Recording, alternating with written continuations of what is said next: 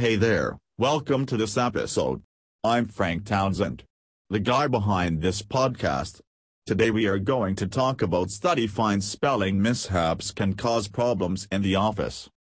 Study finds spelling mishaps can cause problems in the office. Among respondents, 65% said typos were unacceptable in their industry. Business support and logistics was the industry most likely to say typos were unacceptable.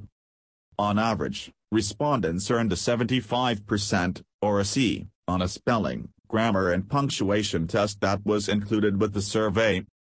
Whether through email, text messaging or the litany of social media platforms available today, people can instantly communicate with anyone regardless of where they are. While this technology is useful for building both personal and business relationships, it leaves those of us with less than stellar spelling and grammar skills at the whim of our mistakes. A recent survey examined how those errors can not only be embarrassing, but can change the way people look at you.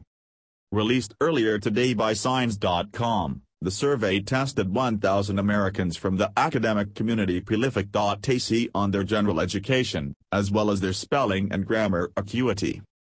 Without the protection of those ever helpful red squiggly lines to warn respondents of their written transgressions, researchers said they learned not only what words tripped people up the most but how those mishaps affected their lives at work. Misspellings in the workplace if you use technology to communicate at work, chances are you've sent an email or pinged someone on Slack with a spelling or grammar faux pas.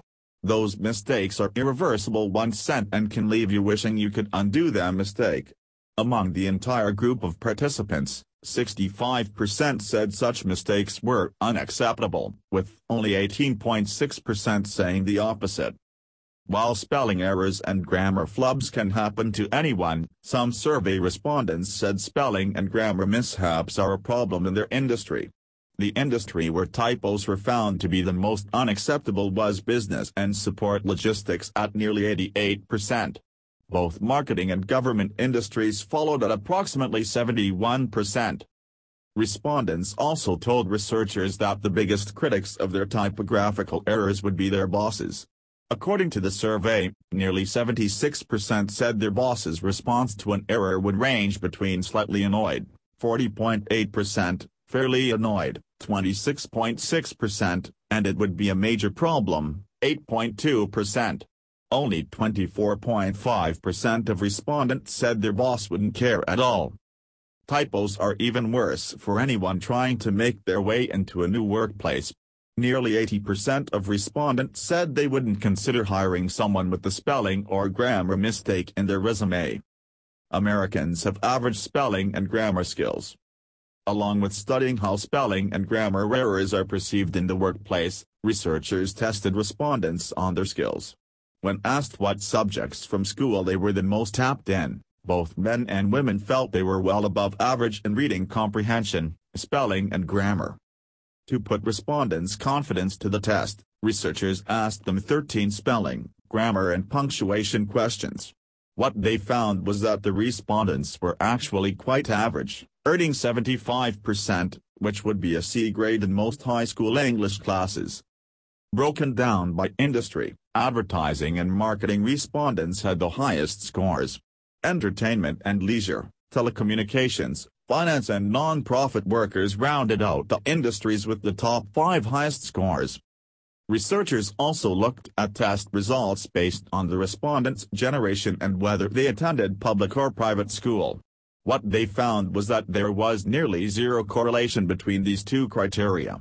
Looking at the test scores from a generational angle, baby boomers, 70.4%, Generation X, 74.6%, millennials, 76.1%, and Generation Z, 74.1%, all scored similarly.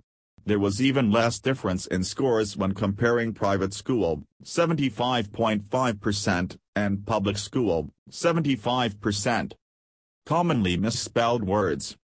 It may be a good idea to keep the following words and phrases in mind when double-checking your work, as researchers said they found common misspellings among respondents calling it a moment of cruel irony. Officials said one in five people incorrectly spelled misspell, but the word that tripped up the most people was accommodate, with just 52.8% getting it right.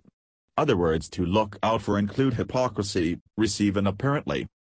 Considering how often people talk about the generation born between 1981 and 1996, researchers also found the word millennial to be a problem, with just 57.5% getting it right.